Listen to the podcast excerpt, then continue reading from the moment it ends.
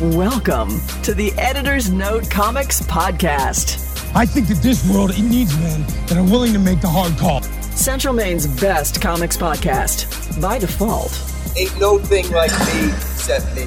here are your hosts, Zach and Jared. Maps come with me. No.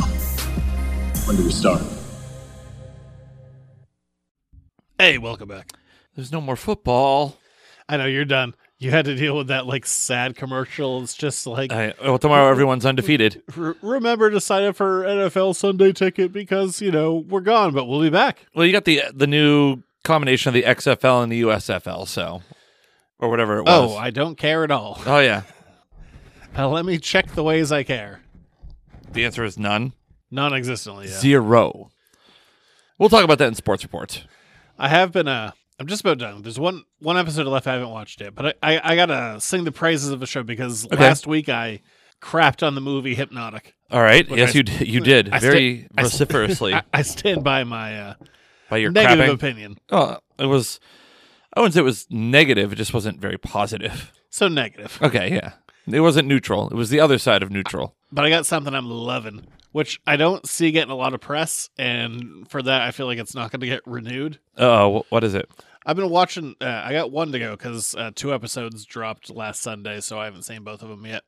Monsieur Spade, Oh, Monsieur Spade. uh, the kind of sequel to the Maltese Falcon Ah, with Humphrey Bogart, except this time it's Clive Owen. Well and he, he lives in the south of France, and it's only six episodes, and I love it. I, a lot of people seem to like it. For people who, you know, the internet is always an interesting place because sometimes people will be effusive about a thing or they'll be negative about a thing, but you know, most of the time, the majority of the world just doesn't do anything. But I love it, and a lot of people complain. They're like, "Oh, like you have to read subtitles." so you can't do two things at once. I'm like, okay. And it is um it's a super slow show, Uh-huh. but not without purpose behind it. Like um I'll use a I don't know, more popular movie like uh Quentin Tarantino doing Death Proof in 2007. Yes. Like that movie is slow in a bad way cuz it's just people talking about nothing. Mm, Yes. A- and then it has the greatest car chase of all time. Side note. That's with Kurt Russell, right? Yes. Yeah. Versus this, it's like it's very slow, but it's all very intentional, and I love it. It's like my exact speed, and it's just like film noir, and I like Clive Owen, and I like just everything about it. And it's just like, hey, it's the south of France in the '60s, and it it's shot gorgeously, and it's just it's so up my alley. Is it as slow as the 1984 Dune? Oh, way slower. All right. Well, I mean, there's parts of 1984 Dune that are slow. but I I love it. It's also one of the things that, like, you know, recently within the world of it, uh, this is on AMC, and it's one of those things. Like, I haven't seen such a middle finger to the idea of just like pop culture. It's like, hey, guess what? You're gonna have to read subtitles. Hey, guess what? It's gonna be slow as shit, and it's great. I love it so much. It's Now, does your wife does she does she like did she tell you if the subtitles are accurate or not? uh, Is she able to en- so she's able to enjoy it in the native language. she tapped out after episode one because episode one ends and to be fair episode one ends in a very different way than anything else episode one ends violently Oh, okay. very violently. And then there's nothing else like that in, for the rest of the series. to be fair, I haven't watched the last episode. But, All right. Well, there you go. But man, I am loving Monsieur Spade. And please, Monsieur everyone Spade. watch this. Like it's, I don't know. I, I I'm gonna sound like an old man. I don't like a lot of modern pacing. Like it's all like a little too quick. It's a little too like you know the TikTok generation or whatever. Like no one can like keep their attention for too long. What? I like yeah. I like the plotting nature of this. Like it's it's more it's the speed that I kind of like. Not that like I don't like faster paced things, but it's like I can just, you know, kind of like luxuriate in my watching and it's so beautifully shot. I, I'm really loving it. All right. Excellent. And it's on what platform again? I mean, I'm watching it on YouTube TV. I think it's on AMC. Oh, okay. Well, there we go. Monsieur Spade, It's great. I- Monsignor Spade. if, you know, eh, also if you don't like it, I understand. It's not going to be for everyone, but I I personally really enjoy it.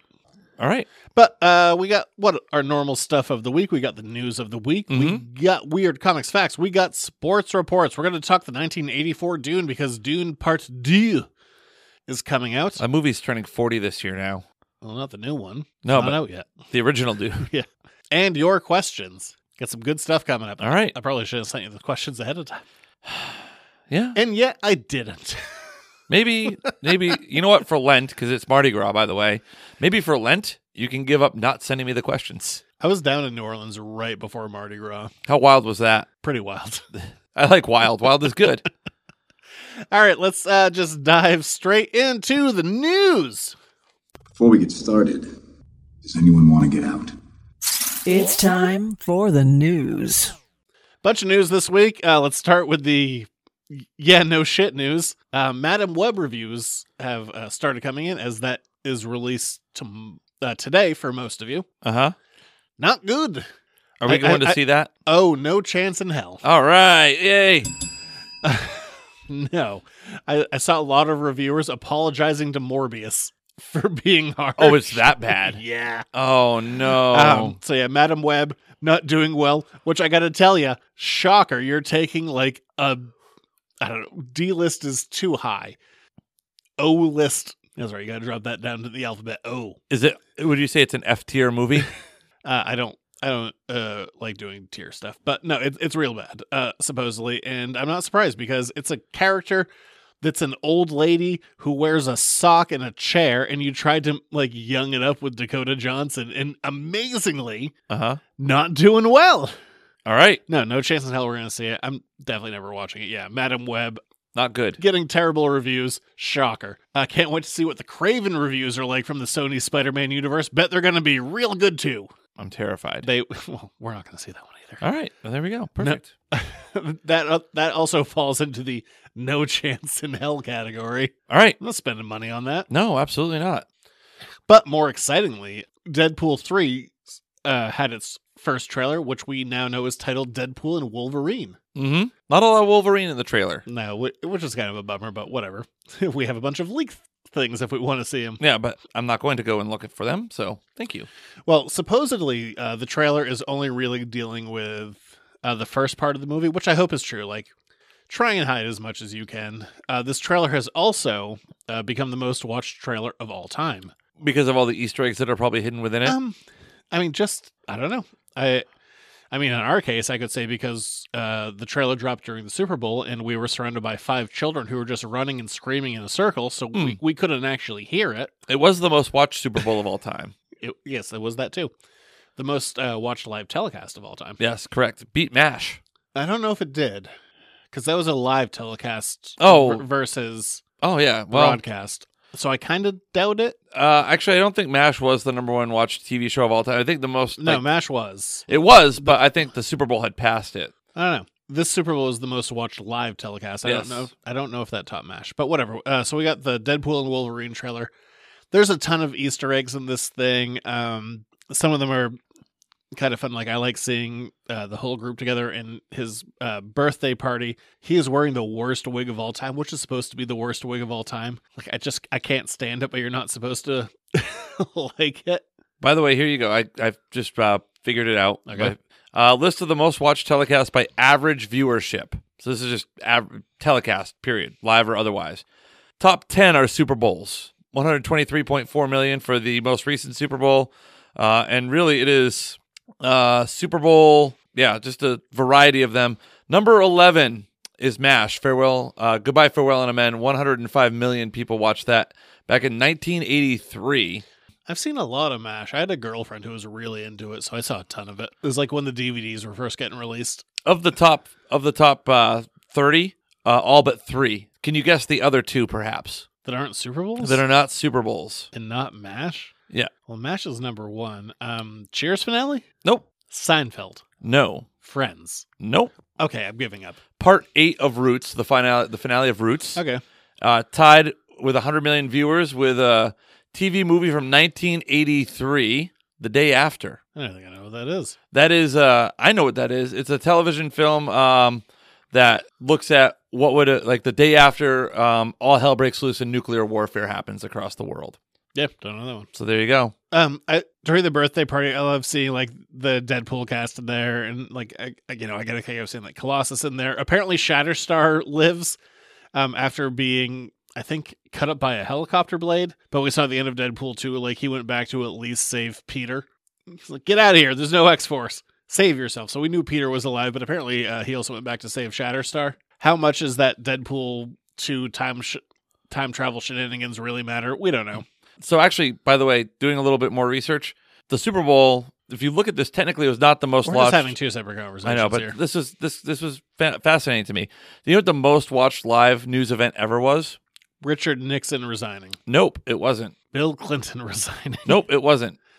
July twentieth, nineteen sixty nine, the day we landed on the moon. One hundred and twenty five to one hundred fifty million Oh. people. Okay. There you go. Yeah, that would make sense. Yeah, the Cheers finale is number four for non Super Bowl. So there you go. Listen, uh, Seinfeld number six, Friends number seven, Michael Jackson talks to Oprah number eight. All right, that's enough. Yeah, let's get back to that Deadpool trailer that I've been trying to talk about. you're just having Oh, sorry. your own separate I, conversation. I fell over down a there. rabbit hole Yeah, of you're just looking learning at your of phone. knowledge. Yeah, and somehow I didn't strike it. yeah, because you saw I was deep in thought. I I like that right away. The fourth wall break. There's no fourth wall. They shatter the fourth wall in this trailer. with pegging. Yes. Let's stop. This is like week two of talking about pegging, and let's just uh, put a referendum on that. Yeah. Um. A moratorium, I think, is what the word you're looking for. A referendum is a vote. I vote no. I mean, I vote yes to not talking about it. Okay, great. I like the TVA stuff. It's interesting that they're tying it back in. Is this the course correction for Mar? I mean, there's so much fourth wall breaking. I'm Marvel Jesus, he says. Yeah, the TVA is very uh, apparent there from like the, the Loki stuff, and I'm so glad he loses that wig so fast. Oh, that was Um, hilarious. I, I do have a theory because we there's a few things floating around uh, following this Deadpool trailer. One, we get a look at something that like someone who looks like they have a Doctor Doom esque mask. Ah, I am going to guess that is a Doombot. Uh, Doombot is just a robot that dresses like Doctor Doom. And sometimes, if continuity doesn't work out, you're just say, "Oh, it was a Doombot." Just that guy who dresses exactly like Doctor Doom. oh, So- just like times when people are scrolls. yeah, yeah, same thing. Okay, perfect. I'm catching on to that trope. Scrolls, Doombots, Lazarus Pits bringing people back to life. whatever that thing was on Counter Earth that I can't remember from She Hulk. Yeah, there it's always something else. So it looks like we might have a Doombot in there. Uh, we also get what looks like to be Cassandra Nova, uh, which we, it has been confirmed to be uh, in the movie. Cassandra Nova. Uh, is a character we've talked about before, not specifically in like in a comic arc, but uh, Cassandra Nova is the twin of Charles Xavier, uh, and they fight in the womb, including like wrapping an umbilical cord around like around the neck and like you know punching the other one in the face. That's horrific. Yeah. So it looks like well, we we know we, there's going to be a Cassandra Nova in there, which is a little bit weird. much weird, Let's yes. go back to 2006 or 2001 when uh, the Grant Morrison uh, Frank Quitely run started on New X Men, which introduced the character of Cassandra Nova and the whole like baby umbilical cord like punch to the face thing. So that's like 2001. Yeah. Th- then we get up to 2006 movie wise with X Men: The Last Stand, where Charles Xavier gets fully blown up Yeah, he he gone. and we're introduced to um, a character that Moira McTaggart is treating, who's unconscious, and then in a post-credit scene, we see that it's uh, Xavier's twin, and uh, he wakes up. He's like, "Hello, Moira," and then Yeah. in twenty like jump ahead eight years 2014 we get to the end of the wolverine and like xavier's in a chair again his like oh logan blah blah blah Mm. so, but then in the comics, Cassandra Nova is not a man. So we have to go like, okay, it's 2006. Let's go back to our 2001 comic where you say, all right, we know that he has a twin. It's a female. In this case, we're going to like, you know, change things for the movie, make it a man. Except now we're going into 2024 and we're going back to, no, he has a twin, but it's a female. And it's just, it doesn't make any goddamn sense unless this is Cassandra Nova from a different universe. Is anyone keeping up with this? You shouldn't because it's weird and doesn't make any sense. You reminded me of the guy that stands in front of the wall with all the red lines on it. And he's like conspiracy theory, trying to tangle. Like Charlie Day. that guy. Yeah, him. yeah.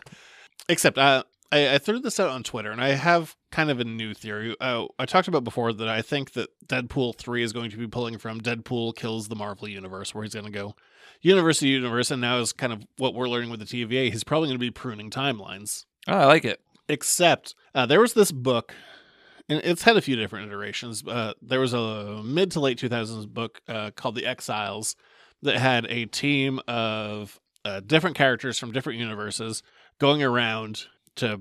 I already said different universes. I got to say it again. They were going around to different universes to kill evil versions of Charles Xavier Ah, so that's kind of my guess is that w- if we have Cassandra Nova, who is an evil Charles Xavier twin, we're probably not going to get like multiple evil Charles Xaviers. This is just pure speculation on my part. But if we're going to be following, um, trying to kill like an evil Charles twin, I think is where we're going. So we're probably gonna be hopping from universe to universe to try and stop Cassandra Nova. Is my guess, Interesting. Exiles style. All right. We'll see if you're right sooner than later. I mean, there's other stuff in there too. Like there's a Secret Wars comic from like 2016 on the ground next to Deadpool. We get Wolverine briefly uh, picking him up. We also get a shot of Wolverine from behind where he's in a white jacket, which is what he does when he's in Madripoor, which we did see in uh, Falcon and the Winter Soldier. They went to Madripoor, but uh, Wolverine will go there in a white jacket and like gamble.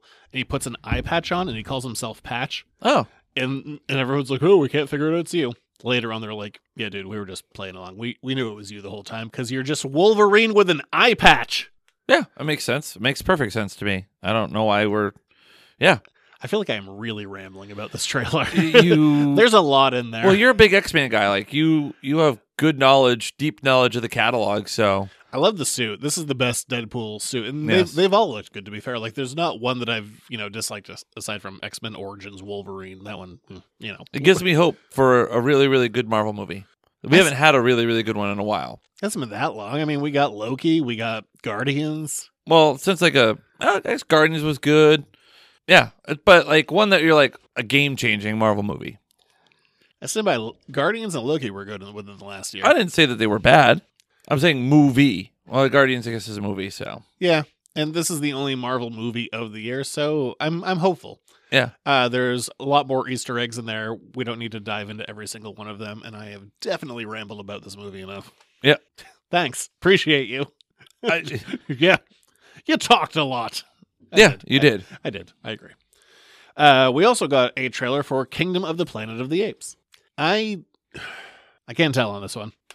Ah, Hit your phone. yeah, you did.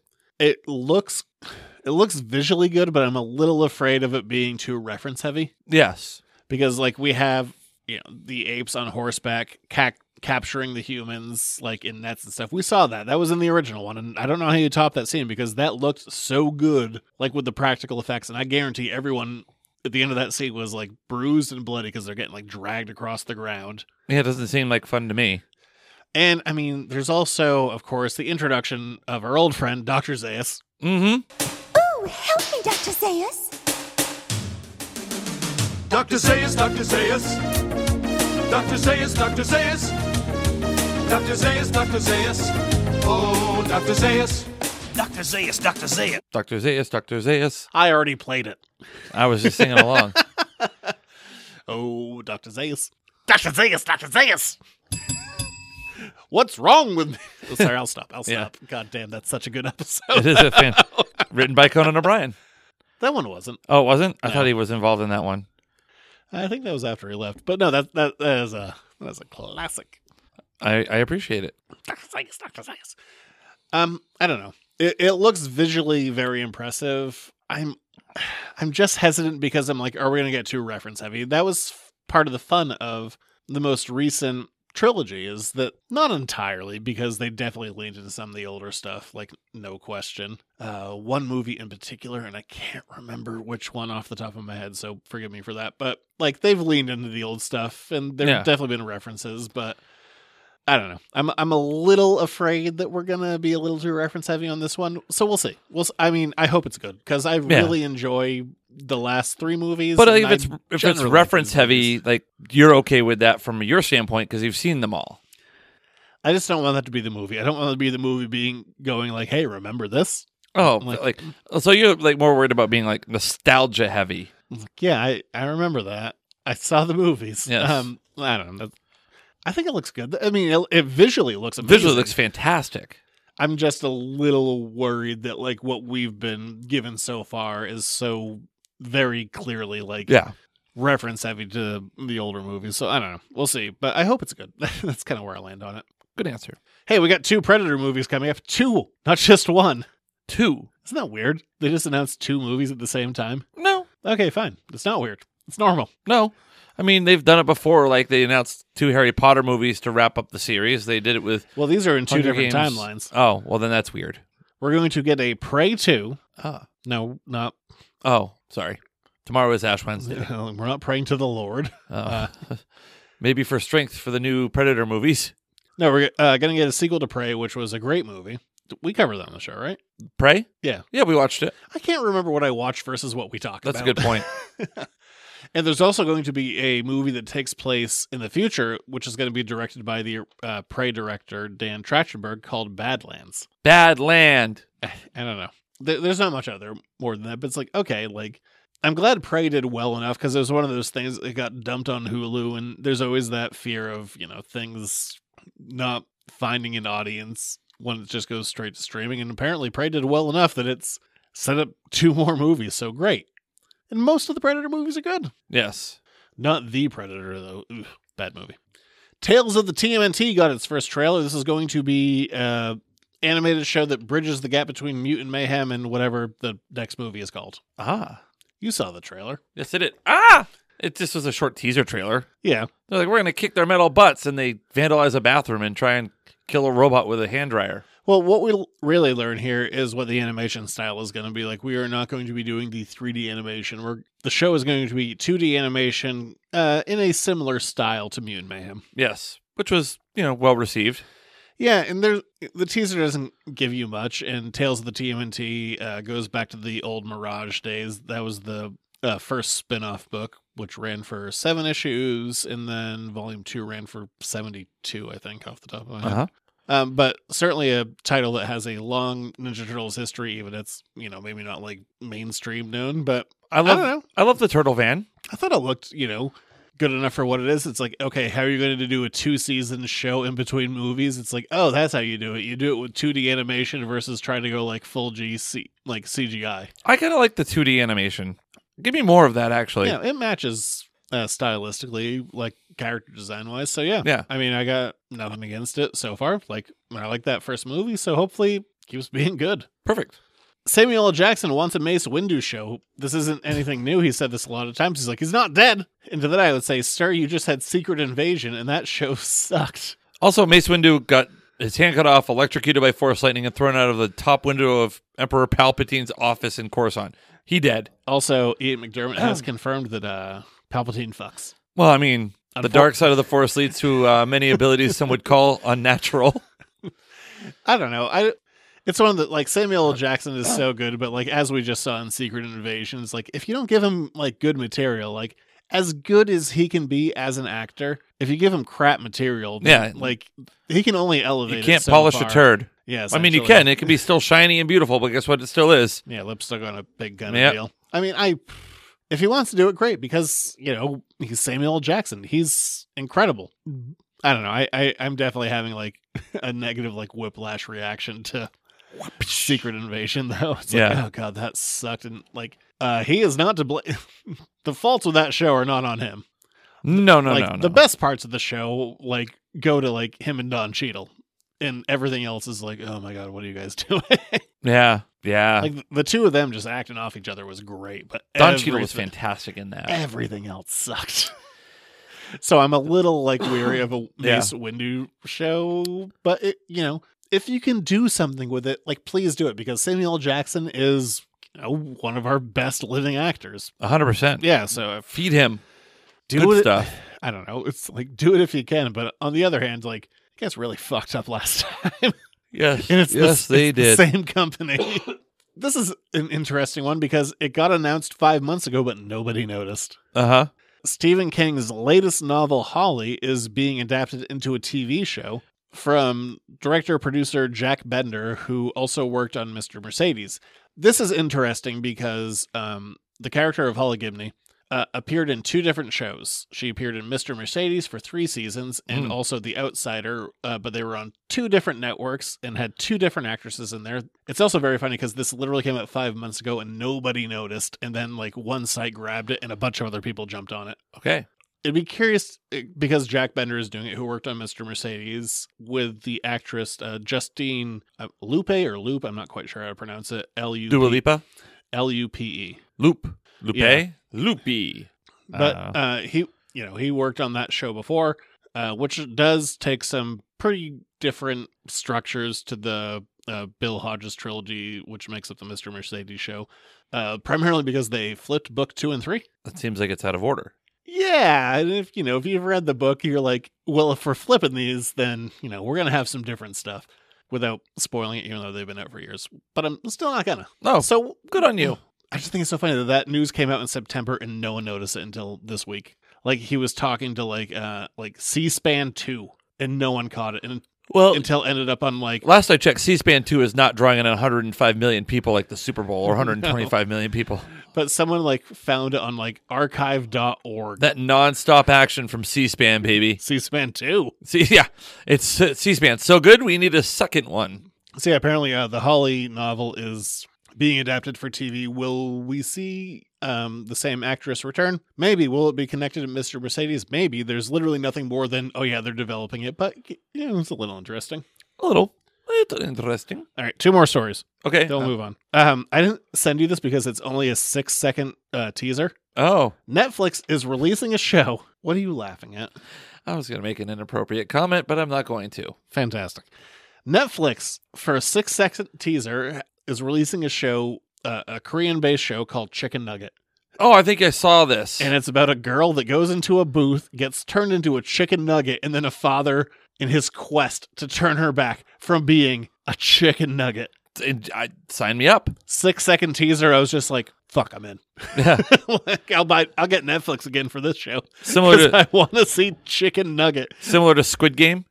No, because she's turned into a chicken nugget. They killed. They fucked people up in Squid Game. I don't think they turned them into nuggets.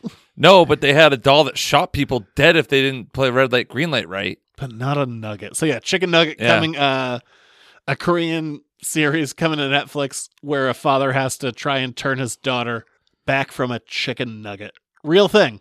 Real thing. All right. That's coming. But I want to watch it.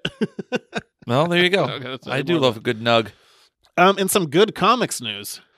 We don't have the full scale of what it's going to be, but for the first time in a very long time, uh, Marvel and DC crossovers are going to be reprinted. Interesting. The first one that's going to be happening is the Amalgam Comics. Ah, I love me some amalgam. Yeah. uh, if you're unaware of what amalgam was, that was um, Marvel and DC had a thing where they would mash up two characters from their uh, assorted universes. The most famous one being Dark Claw, which was a combination of uh, I think it was his name was Logan Wayne, where like his parents died, but also he was from the 1800s and he looked. It was just like he was you know very 90s extreme or there was like I- I can't remember the names of the characters. Like Darkseid and Thanos get crossed over. I did like and- the '90s. The '90s were pretty good. yes. Uh, so all the, I just Uh, invented a Cap- word. I said "could," like Cap- good Captain- and cool at the Captain same America time. Hmm. and Superman got crossed over. Like all these different characters just got like mashed up into one.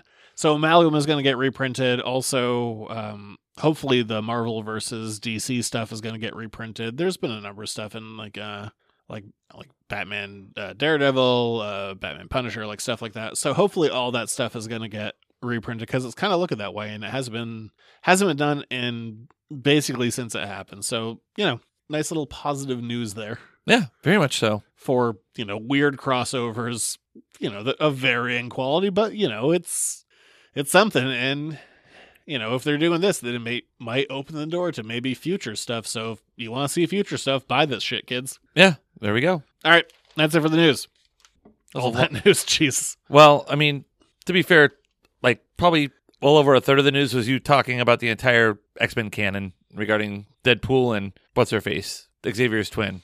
cassandra nova That one, yes. all right let's m- move on from there to weird movie facts Here are some weird comic facts. Prepare accordingly. I'm gonna make some weird shit. It's pretty freaky, but it's safe. This week we are talking uh, the original Dune movie before Dune Part Two comes out, and I thought I'd hit you with um, my favorite Dune story that I just learned. Yes. Uh, I am currently going through Patrick Stewart's autobiography Uh huh. in audiobook form because you know I had I had the choice like do I Isn't it called Make It So? yes or making it so or something. Making It So, yes. Um, but I had a choice like you know do I want to read this by myself or do I want to have Patrick Stewart read it to me? I would say Patrick And Stewart I got it. I- made it to me. I went the audiobook route because I'm like you know it doesn't really feel like a choice. Like of course I want to have Patrick Stewart do it. yeah. Um, and coincidentally, uh, we, I know that I originally said we are gonna do a comic this week. I didn't read enough of it, so I was like, ah, shit, we gotta do a movie instead. Yeah. which is fine because I'm, I'm all you know. I, I was excited to do this movie, It worked out better this way, I think. and I just happened to get to the Dune part of his autobiography over the weekend, which was not intentional, but hey, works great for us. Yeah. So I I guess I'll do both Patrick Stewart stories from Dune. Uh, Yes. One is uh, David Lynch, who directed the movie. The person who was going to play his role of Gurney, uh, something happened, and they're like, and he had seen Patrick Stewart in the uh, Royal Shakespeare Company uh, playing a role the year before, and, he's, and he was like, oh hey, I want to get that actor. So he signs a contract, goes over to he's shooting a different thing, and it comes from uh, England to America, meets with David Lynch, and like David Lynch, like he goes to his hotel room, like he's just not talking to him. He's like, okay. Max von Sydow comes in, and Oh, like, yeah. you know, they start talking, whatever, and he leaves. And uh, during the whole production of Dune, David Lynch doesn't give Patrick Stewart a single smidge of direction. Oh. And eventually, one of the producers like takes him out to dinner. She's like, "Hey, just so you know, like when he saw you on stage, like you looked totally different. Like you, like you, you had a wig on, and like you were like super like rugged and like kind of gnarly. And then you came in, and like you were like Bald. bald and in shape yeah. at at the time. And he's like, it's just not what he was expecting, and like contract had been signed at that point. So it was like he was kind of like, I'm stuck with this guy Oh. Oh, so no. like literally Patrick Stewart talks about like, you know, if he was giving directions to a group, like he would like, you know, look at individuals and then like if his eyes came to Patrick Stewart, he would just kind of like look over him and like literally Wow. never made eye contact. So he had zero direction in Dune. But then like they were kind of like chummy at a cast party and then later on um David Lynch uh, is like super into transcendental meditation and he found out like Patrick Stewart was into it. He's like, "Oh, hey, do you want to like help promote this with me?" oh, But they, nice. but that's not the fun story. That's not the fun story. The real fun story is involving Sting. Okay.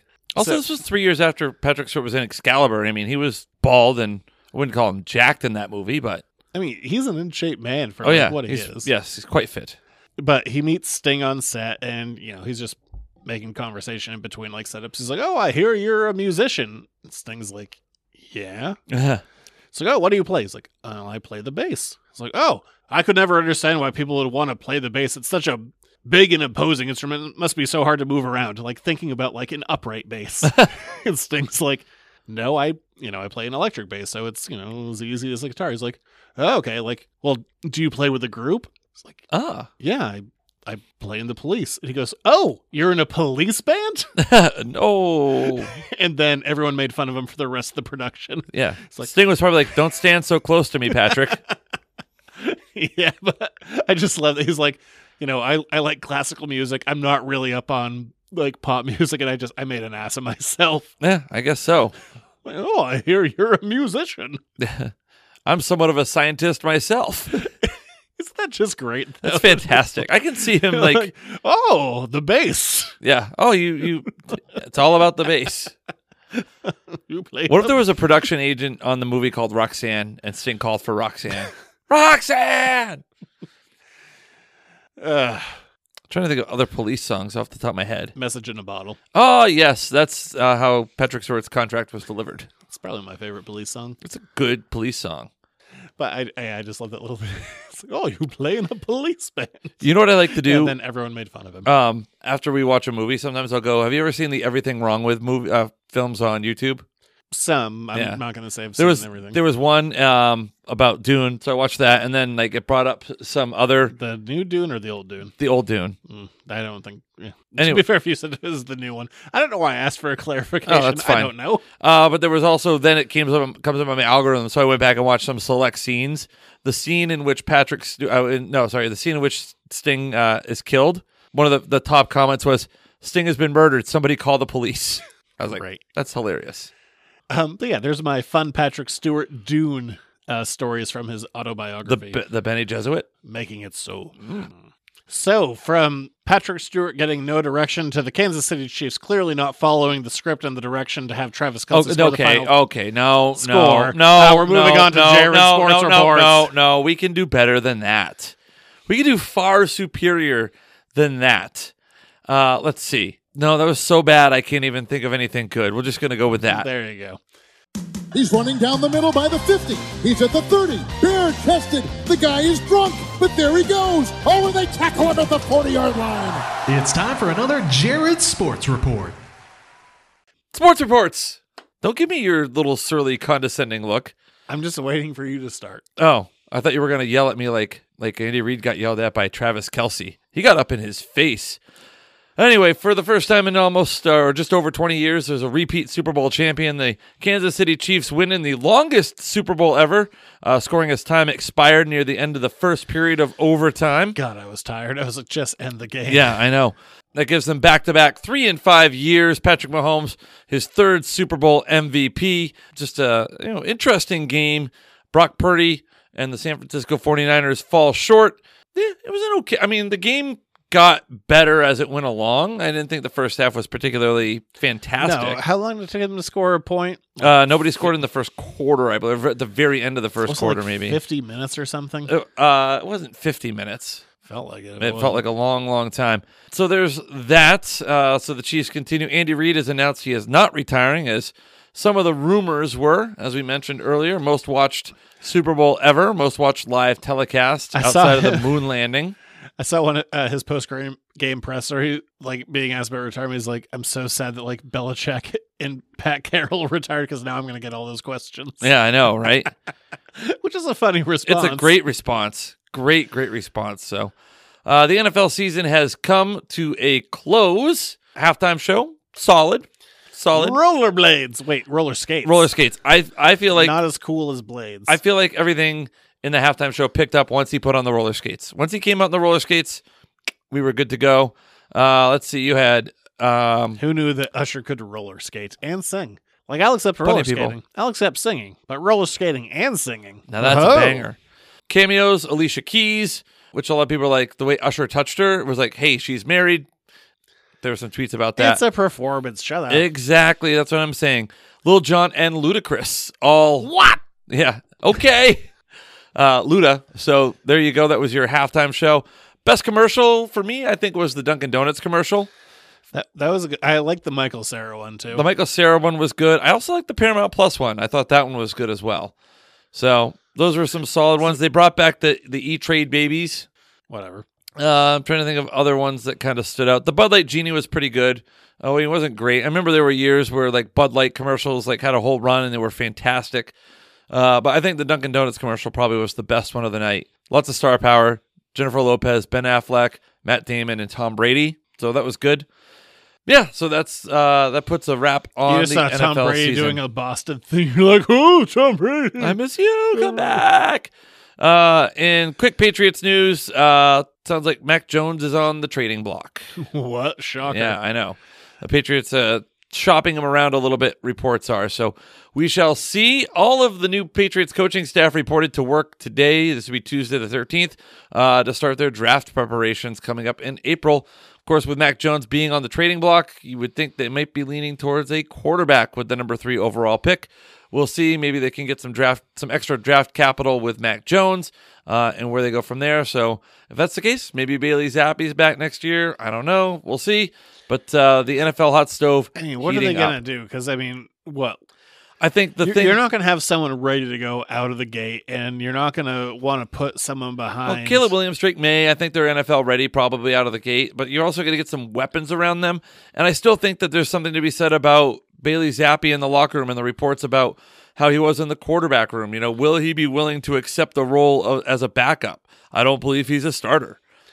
But I mean, you're not gonna have Mac Jones. So what? You're gonna have a rookie come in, Or- and just start, or maybe some kind of trade, but or Or the other thing that's kind of an interesting thing that's been floating around is you've got Matt Ryan, oh, not Matt Ryan, but excuse me, Joe Flacco, who's the NFL comeback player of the year. He's available. Plus, Baker Mayfield is out there as well, and he's uh, got a, a long relationship with Alex Van Pelt, the new offensive coordinator from New England, who was with the Cleveland Browns. So, do you bring in a gap quarterback like a Baker Mayfield, also out there as a free agent, Kirk Cousins? Do you bring in a veteran guy and you still draft a quarterback? Maybe you draft a, a yeah, like a Bo Nix in the second round uh, and let them season for a year or two under a veteran quarterback, and you get Marvin Harrison Jr. with the number one, uh, with the number your first round pick, the number three overall. So some interesting scenarios out there for It- the Patriots. I mean, they were in a rebuild. Now they're in a re-rebuild. They're kind of in a shitty situation. They're they're not in a good spot. I will say that, but uh, but we'll see. We'll see how it all pans out. As now the NFL hot stove season has progressed. If you had bet money that Travis Kelsey was going to propose to Taylor Swift after the game, you lost. if you bet on certain parlays like I did, you lost. If you bet that Travis Kelsey was going to get a single touchdown, you, You lost. lost. That, was, that was Yeah. me. But, you know, I still came out profitable on the day. That's true. I I Do you, want, do you want to know how much profit I made? How much? Uh, because I, I did lose some on that uh, third bet. Four fifty five. Four dollars and fifty five cents. Oh yeah, four dollars and fifty five cents. I was Whatever.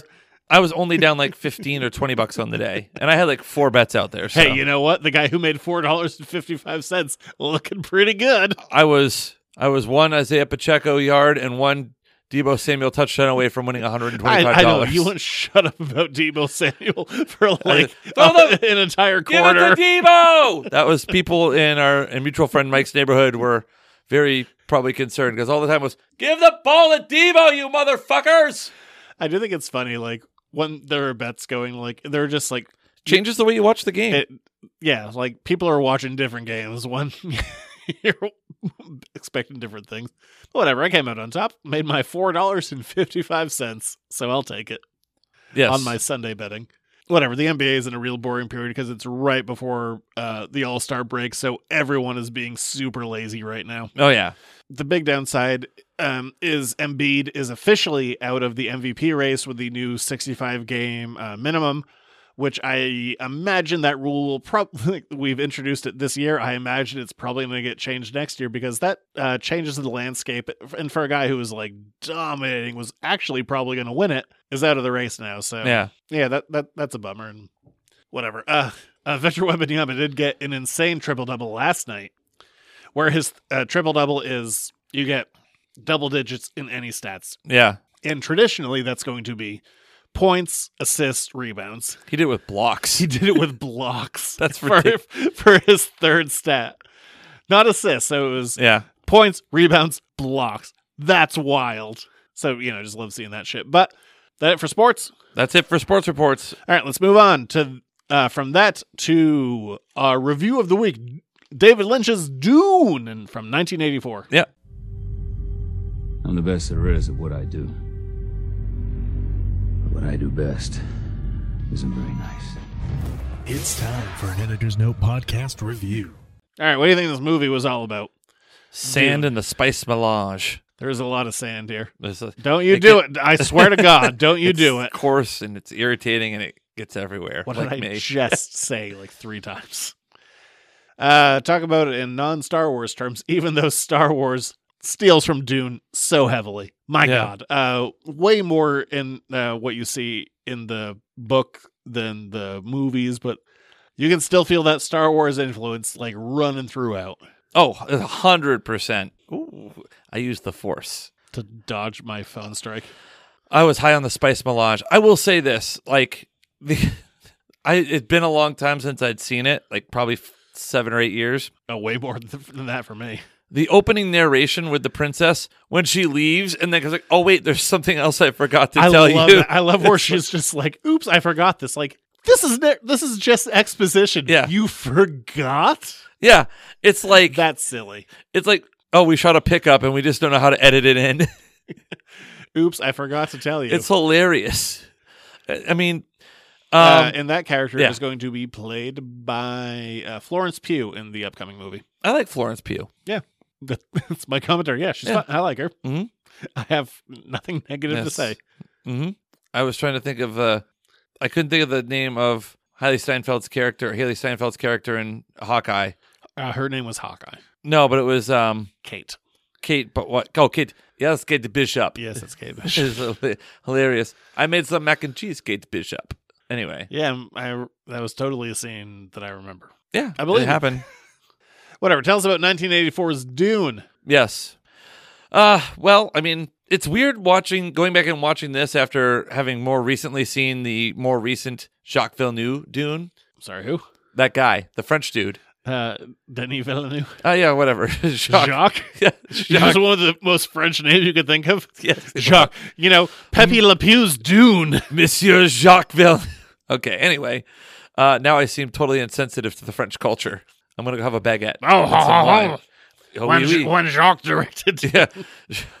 Is there a Jacques? Oh, Jacques Valneu is maybe he's a there. I think there's a anyway. Never mind. I've dug myself a as a, a you know what this was as they say in France a fiasco. That stupid American. yeah, sacre bleu. Anyway, it was interesting to watch some of the similarities that existed. Yeah, I just rewatched um getting prepped for because that came out in 2021. So I was re- I rewatched yeah. it, you know, within the last month, last two months, something like that. It's crazy to watch those kind of two movies side by side because there are a lot of shot for shot. It's it's not shot for shot, but they there's a lot of similar. I mean, I guess the source material is the same, but yeah, neither one of them really mess with the source material that much, and. No. So we get this Dune, which is in total like two hours twenty minutes or something. Yes. Versus like you know Denny Villeneuve's Dune. Like the first one's like three hours, but when you're looking at them comparatively, they're kind of the same. They are, but I think too when you look at the Denny Villeneuve one, like it really gets through. I think the second one's going to be faster paced with more action because it's now led up to the point where Paul Atreides is with the Fremen, where like it took two thirds of the movie to really get to hang out with the Fremen. And then the whole like the whole third act to me feels somewhat rushed with the sandworm attack. I think we're gonna have more time with the sandworm because the worm is the spice and the spice is the worm.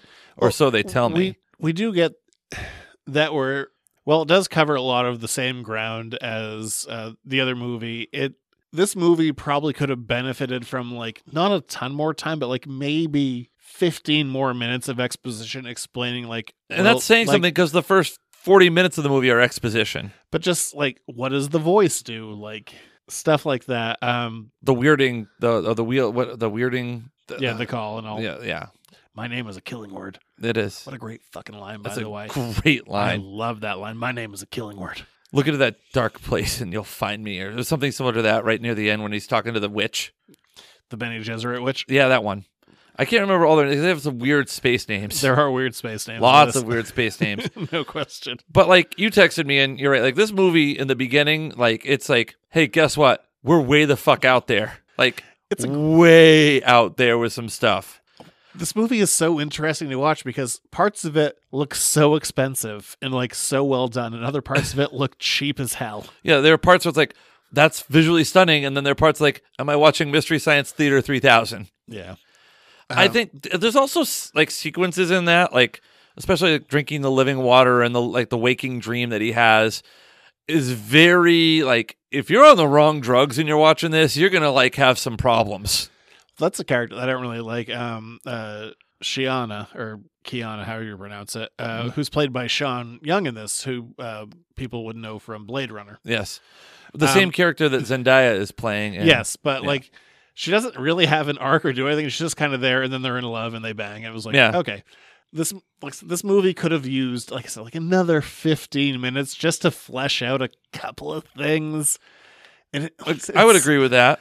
It's a gross movie too, which I love. Like this movie is just like it really focuses on um like the Baron Harkonnen, yes, like just being covered like boils and like like the, vestules, the guy's like popping shit. the thing and like pulling the thing out of like the blackhead type like, thing. Like they are there to show you how gross this world is and how like gross some of these people are, and like the heart plug is really gross. Mm-hmm. Like they are just there to be a gross, gross movie, and I kind of love that. Like for as much as like the new Dune is like visually stunning and epic and whatever, and so is the book, but this movie is just like fuck you, we're gross. Yeah, we're real gross. and we want to be gross. Like when he kills the flower person, the flower ranger just like bites them. Like ah, yeah. I, I love that weird like oh the um big creature in the beginning. Oh, they the, don't explain it. They're just like well, it's like the guild the guild navigator or whatever. But it's just with the weird, vagina mouth. Al- um, I have some questions for you, but yes, uh, that weird big creature. Yes, like they don't explain it. They're just like you listen to this thing. You listen How do to this they... weird big brain in a jar. How wide are the hallways and the corners in the hallways of the um the palace there for them to get that in so easily? Tilt, tilt it. Uh, I I do think uh, Paul is Lean. a little too old. Uh, what's his name? Kyle McDonough or something um, like Macula McLaughlin. Uh, Dale, Dale, Cooper from Twin Peaks. he was also that guy from Showgirls, and he was also oh he also played the guy in the Flintstones movie. Not no, he wasn't Cliff good, Cliff something. I, I, feel like he's a little. I just remember Showgirls and, and miscast. Yeah, let's move on from Showgirls. Uh, he's good though. I mean, he's just a little old, but this cast is stacked. Like a bunch of people who would go on Oh. to do a ton of stuff. Um, Patrick Stewart, Max von Sydow, Brad Dourif, who is just always a weirdo creep and everything. mhm. God damn, I, he's he's my favorite weird like creep character actor. like you need a weird creep, you get Brad Dourif. Yeah, hey Brad Dourif, we need you to put on some weird eyebrows, and or if you're in Lord of the Rings, no eyebrows, shave them. that's also yeah, good point. I really love him uh, in Star Trek Voyager. He, it's probably only three episodes, maybe four, maybe five. Kyle McLaughlin, by the way. But he, uh, so if you haven't seen Star Trek Voyager, like a Federation ship gets pushed out, and it's gonna take them like a hundred years to get back. Turns out it takes seven, but whatever. Yeah.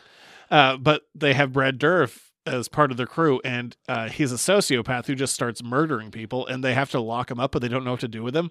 Mhm. And he has such a cool arc on Voyager for like the couple of episodes these, and they're just because you know you get Brad Dourif in there to play a weird old freak. Yeah, this guy named Sting. I think he ends up doing some good stuff with other parts of his career. He tries he tries music and does well. He, I mean, he sends an SOS to the world. Yes, he does send an SOS to the world.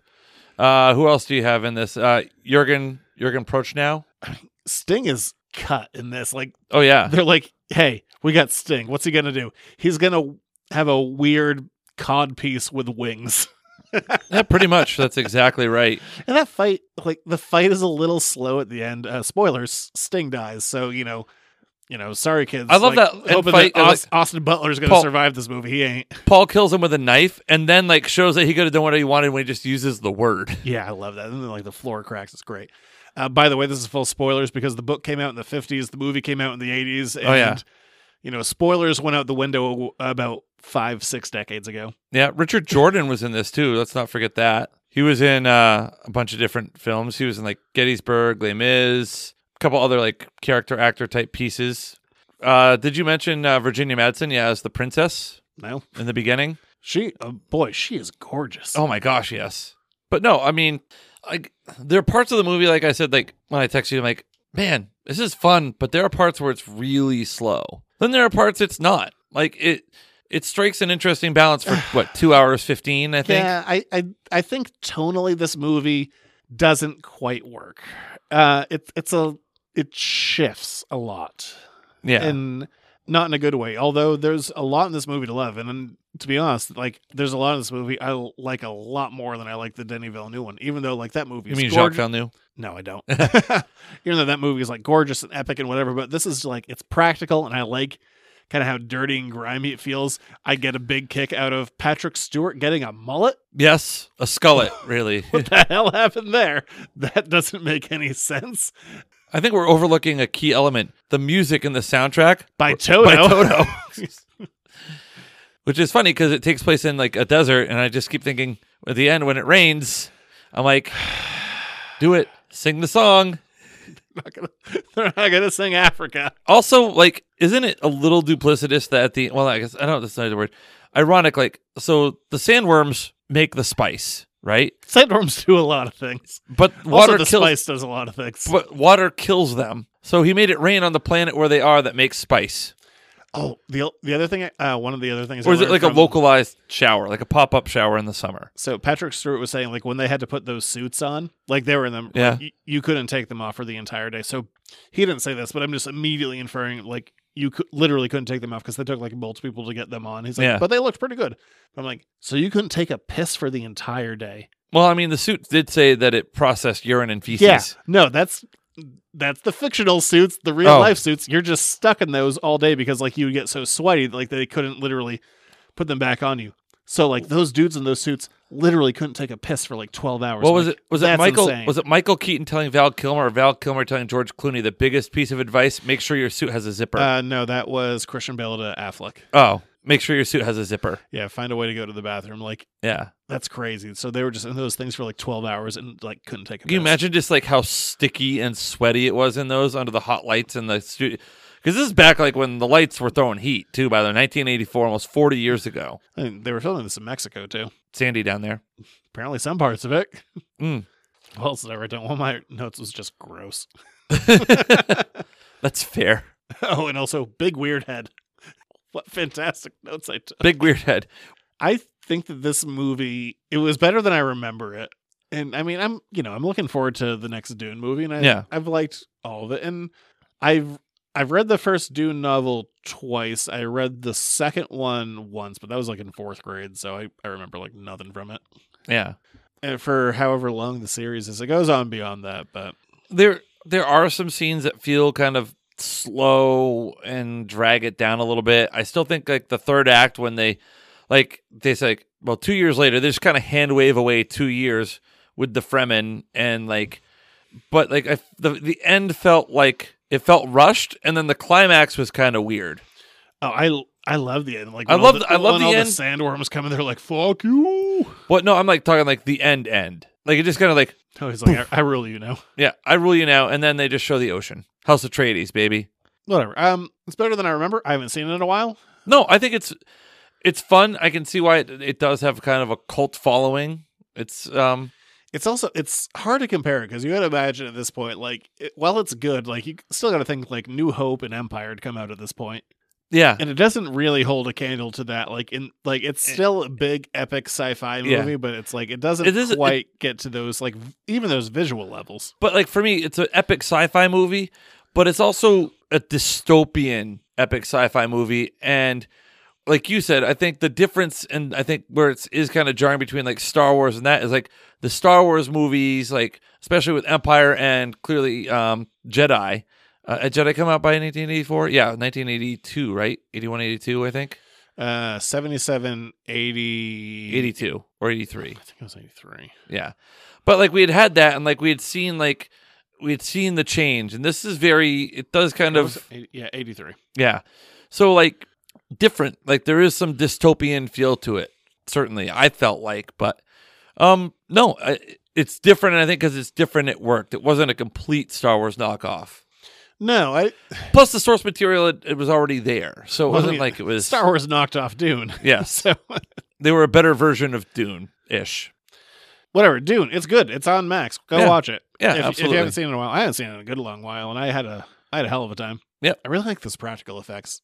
I really like the sandworms. The sandworms for me was like, oh man, those look so. Those were good. great. Those were great. There was no messing around with like the sandworm design. Until the very obvious green screen where he's riding the sandworm. Yeah, yeah, yeah, yeah, that part. Yeah. He's like, let's get multiple people up here. I'm like, let's not. Nope. Let's just have it. It doesn't look good with one person. Nope. Oh, good. Two people. Looks worse. Yeah. But well, there you that- go. That's Dune. Um, it's very much of the time, but damn, it's enjoyable. Yeah. And you get some rockin' Toto. yes, you do. Uh, well, hey, they blessed the rains down on Arrakis. Ah, yes. they There we did. go. I, There I, it I is. found one. There I'm we proud go. of you. All right, we're done. I'm proud of I- you. I did that. Now we're gonna move on. I bless the rains down in Arrakis. I want to leave right now. Well, we have another segment, so Shit. you can't, and uh, potentially a long one. Are you? Wow, it's already late. Yeah, it's eight twenty-four. Some of us are old. I had that problem during the Super Bowl. I'm like, why won't That's a it good end? point. I'm still recovering from being up till 10:30. All right, we're moving from there to the letters to the editors. Lot of questions, number one. Damn few answers. Here's another one of your letters to the editors. Make it so. Hey, if you want to ask us your own questions, you can send them to editorsnotecomics at gmail.com. We'll answer them here. Yeah, we will. Uh, this week, I'm going to combine uh, two emails. Oh wow. I think the first time we've ever done this. A, Yeah, com- a well. combo email. Oh, okay. Uh, last week, uh, I gave you a choice of whatever we talked about versus talking about um, uh, female versus male comic book. Hero Buying or habits. buy- oh yeah, buying habits. And then last week was the tentpole movie thing. So Oh. yeah, we talked about cinema. This week we're talking about male versus female comic. ha- uh, Well, I buying think Uh, habits. I'm, I'm going to combine this to All right. uh, what we got. We got a we got a batch email. I love batch emails. All right, there you go. I love it. Just, you know, if anyone wants to write us in questions, like I'm happy with one question. That totally works. But what makes me happy is when someone sends me an email, here's like eight questions. I'm like, thank you. Yay! I always enjoy those. So we did get a um, new one this week. So combining the other one of like, uh, ha- you know, uh, with my experience as a store owner, uh, talking about, um, you know, female to male ratios, I think we can. Uh, I'm going to read this one a little bit more verbatim than I normally do. Um, I've, I've started noticing some of my contemporaries slowly turning into curmudgeons. Like back in the day, why can't they just stick to what Spider Man is? None of these stories go anywhere or mean anything. Uh, the question Uh, are old comic nerds cranky because they've been catered to for too long, or by its nature, the medium leans towards uh, repetition and they don't want to admit that they're bored? I have a lot of thoughts about this, and I'm, All right. I'm going to start with uh, like the male to female ratio because I, I thought these two things kind of combined. I would say as um, a comic store owner, like I think when you traditionally think about comic books, and let's kind of use antiquated uh, thinking, you're you're thinking about like um, like young male, like maybe ten and under, Mhm. uh, people buying books and the way comics used to work, which is not tr- true now, is like uh, they would kind of go through a five year cycle. Like you get someone in there for five years, they'd age out of it. You get new readers in there, they'd be there for five years, they they age out of it. And Stan Lee would always say, oh, when dealing with comics, comics were the illusion of change. Mhm. Like you would tell a story, do whatever, like make it seem like things are happening, but at the end of the day, you're going back to the status quo which is very true of comics. And, you know, when you're dealing with something that is always in its second act. Yes. Like we've had the first act of comics. Uh, and when we're, when we're talking about comics here, I'm talking specifically about like superhero books like Marvel, DC. Like you had that uh, going back to like the 30s to the 60s, some characters like in the 70s, whatever. You saw the first act of everything, and we've been perpetually in act two ever since then. I, I do think a lot of, especially online discourse, doesn't really capture what comic readers are. Uh, like, as a retailer, I would say about 40% of my readership was, or not readership, that's not the right word. Uh, for- Clientele? Yeah. Uh, about 40% was. Um, I learned that word from Jacques Villeneuve. great. It was like um, male versus female. We get about forty percent uh, female. Uh, this is not a exact thing. A lot of what I think my female clients were were getting independent books, which books like uh, Montra- Monstrous or Lumberjanes, like stuff like that. Saga was uh, another big one. Uh, not to say that there were not uh, female superhero readers, because there absolutely were, but I feel like that's not as acknowledged of a group. And also online, a lot of people complain, and yes, a lot of older comics fans. Uh, not not everyone, because I certainly don't want to paint that as a whole brush, because I would see a lot of um, older uh, people come into the store. They would buy stuff, and some of them would be like super happy just to buy whatever. Like, oh, you know, I'm curious to check X Y Z out. Some people were like kind of hyper specific. But for what happens online versus what happens in person, I think are two very different things. My favorite, I'll, I'll give uh, two kind of examples that I really like. One was uh, when Captain America became Hydra. Ooh, well, we, this is very early in the show. Like we talked about this years and years ago. But the number of people that came in and they would tell me how angry they were about that this had happened, it I never made any sense to me because one, I would say ninety percent of the people that were complaining to me were not buying the books, and I could I know they weren't buying the books because they physically weren't buying the books from me. Oh, there you go. And they'd be like, I can't believe this. And I, I was just like kind of stuck. I'm like, you know, this isn't going to stick. Like, this is, it's going to go for this arc. And then there was a mini series. It's like, and it's just, you know, in a couple of months, he's just going to be Captain America again. And that's exactly what happened. So I never understood like the vitriol, especially for like, and th- this is mostly from adults, like people who have had experience. I'm like, how do you not see? I what- mean, Oh, you- you mean like, people who should be generally level-headed and mature? like yeah you know where this is going like you know he's just going to be like steve rogers captain america again in a couple of months right Yeah. and boy did a lot of them not know that and boy did were a lot of them not buying it but as far as like active like vitriol of like um people talking about comics i very rarely got that uh, my favorite one was after last jedi came out someone who had star wars on their poll list came in like the week after last jedi came out and he canceled star wars and you know you people cancel things all the time and Mhm. but they don't always tell me why, but he saw Last Jedi. He goes, I didn't know Luke Skywalker was such a pussy. wow. It's like, well, I don't think I can uh, talk you back into this one. You clearly missed the part where he whined about not being able to look at power converters in Tashi Station. I just love that. I was like, oh my God. Oh, that was I aggressive. mean, it was established early on that Luke was kind of a pussy for like the first movie and a half. um, let's, I not u- let's not use that term. Okay. That's- That's just what I was presented with. Well, no, I'm using that man's verbiage. Luke Luke was um he was growing. He was maturing.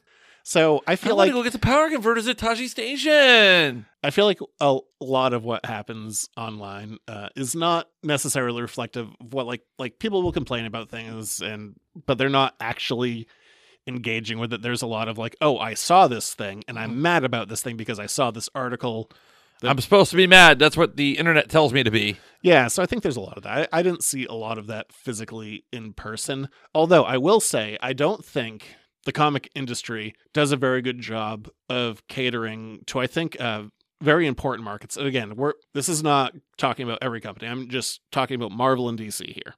I don't think uh, comics as a whole, again, like the big two, they don't do a good job of catering books to kids. And that's something I got a lot. Like parents would come in, they're like, oh, like, you know, I have a seven year old kid, I have a six year old kid, I have a whatever. Like, and they're interested, but like so many comics are kind of a aimed at like uh, you know, like maybe like mid teens to like 30 year old kind of group. Like that's kind of their bread and butter. But there isn't a lot out there for at least superhero stuff, which is mostly the stuff kids are going to be interested in. They're not, not be like, oh my God, let me get that indie book. Like I'm really interested in expanding like the market. There isn't enough out there for kids. And I also don't think there is enough out there for necessarily like when I say older generation, I mean like people over 30, which is, you know, not that old. But the problem is is comics were never initially designed to be presented to people who are um you know over like 10 initially so they haven't found a good way to appeal to people who grew up with it who like you know that serialized storytelling where you are getting kind of like you know spider-man's going to go through a thing but then you get it reset like that hasn't been designed but to be honest like as you know a former retailer i can tell you like the best customers you want to get are the people that are older because people who are older again, I'm saying like over 30, which those are the people with money though. They have disposable I'm, income. I'm I'm over 30 and I don't have disposable income. Well, people with more financial sense. That's right. Actually, I have decent disposable income. But I mean, that's until the Super Bowl betting, but that's what you kind of want to see like in the comic book world is, you know, you I think that we there isn't enough done to focus on the younger and the like over 30 like the over like those are the people who could actually spend money on stuff so or and you also want to get kids so you have that like growth like okay i like this now and i want to come into it and i want to keep growing with it so you know there's a focus on like allow this- me to to ask a question then like I'm, I'm sitting here and i'm thinking about like comic books and like their ongoing nature and like just especially like with changing story arcs and things like that and i'm thinking about like recently things have popped up in my algorithm about wrestling and some like oh like the rock coming back to wrestling would you say like the closest equivalency in, in entertainment as far as like live entertainment and comic books would be professional wrestling you've got a variety of characters who are going through an ongoing story that kind of never ends that have different arcs um, obviously um, you know there's a shelf life to certain characters where like superman will be around forever i mean i know they killed him off and stuff but you can't like you know, literally kill off a character and bring them back and wrestle. I mean, I guess you could, um, like not physically, like actually kill them, but like, would you say that that would be kind of an equivalency? And then like, are there is there a way to draw parallels between what is popular in wrestling? Like you said, like people would go to like you know look for indie books. Well, there are people that are really into the indie wrestling scene as opposed to like the mainstream like you know WWE and back in the day they had WCW, ECW kind of like would be like your Marvel, DC kind of comics. Do you think there's a, an equivalency there and maybe interesting to see the people who like wrestling is it again like the older the older crowd tend to like more of the classic stuff or the stuff that they're used to? I think if it were up to me, that this is this happens from time to time and not as much as I think it should is um, these companies will bring back the old guard because none of these guys ever really retire and none of yeah. them have like health insurance or anything. It's but they'll bring them back like, oh, they came back for like this a one shot or like this 12 issue thing. I think if you want to focus on getting older readers to stay, you could have uh, older creators come in for like six issue, 12 issue like mini series mm-hmm. that just don't got to worry about continuity. Like that's what Jack Kirby did when he came back to Marvel in the 70s. Like I don't want to touch this other continuity stuff. Like give me like Black Panther, Captain America, I'm going to do my own thing. So like similar to like The Rock coming back. Like people who like grew up with wrestling in like the late 90s to the 2000s, The Rock is back. So someone like me, it's drawing me back in for a little bit because it's something yeah. I yeah, like if you brought, I mean, again, these people come back occasionally, but I would do it if you want to maybe like keep the older audience who, again, has money to spend. Mm-hmm. Like bring back uh, Chris Claremont, bring back Walt Simonson, bring back Louis Simonson. Like get these people, maybe not like, you know, on a endless ongoing, but like, all right, we're going to do six issues, 12 issues. I think that would be a good way to bring in older readers and also like maybe even simultaneously younger readers. Because if you're just dealing with like one of my favorite things to do, uh, that was easy to sell to parents for like young kids, is like, okay, this is a one shot. You just got to spend three ninety nine here. It's a single entire story. Your kid can enjoy it. If they want more, plenty more to be read. Yeah. I don't know. But yeah, as far as like what happens like in online discourse, I think most of that's online and most Yeah. people aren't actually picking the stuff up and actually checking it out. But I also think that there are underserved markets within uh, Yeah. the world of comics. All right. Uh, Like I said, I had some thoughts. Yeah, I, I guess the you certainly did. And I'm glad that you had an extra week to compile said I thoughts. saw that email. I'm like, I got things to say. Is that it? Ugh, that that is it. Are you getting off your soapbox? I think it was a soapbox. Oh, it was more like a like a like a diet, a dias, dias, dias. That was my TED talk. Oh, excellent. Well, all right. Well, if you enjoyed the show, go to patreon.com slash editors note comics. A dollar a month gets you the show the day we record it, plus access to things behind the paywall like Pod to the Dark Tower episode question mark soon. Okay, cool. Too soon. Uh, and then you also have Buffy Back Issue Bin and all kinds of other stuff. Again, patreon.com slash editors note comics. You can email us at editorsnotecomics at gmail.com. Interact with the show, rate, review, and subscribe. And you can find us on the social media. Zach is out there. Just look up Editors Note Comics. Yeah, I opened up my Blue Sky app uh, yesterday. I was like, huh, I posted something four months ago. Oh, wow. And then I had nothing to really I haven't say. opened threads up since the summer. Okay, great. yeah, we're there. I'm on Twitter, by the way, or You are. X, at, at Junior Rich. We'll be back next week uh, for Batman. Batman, you say? Yeah, uh, we're going to do the final season, quote unquote, of uh, Batman the Animated Series. The adventure continues for the final arc of that. All right. Next week, uh, we'll be back. Bye bye. Bye.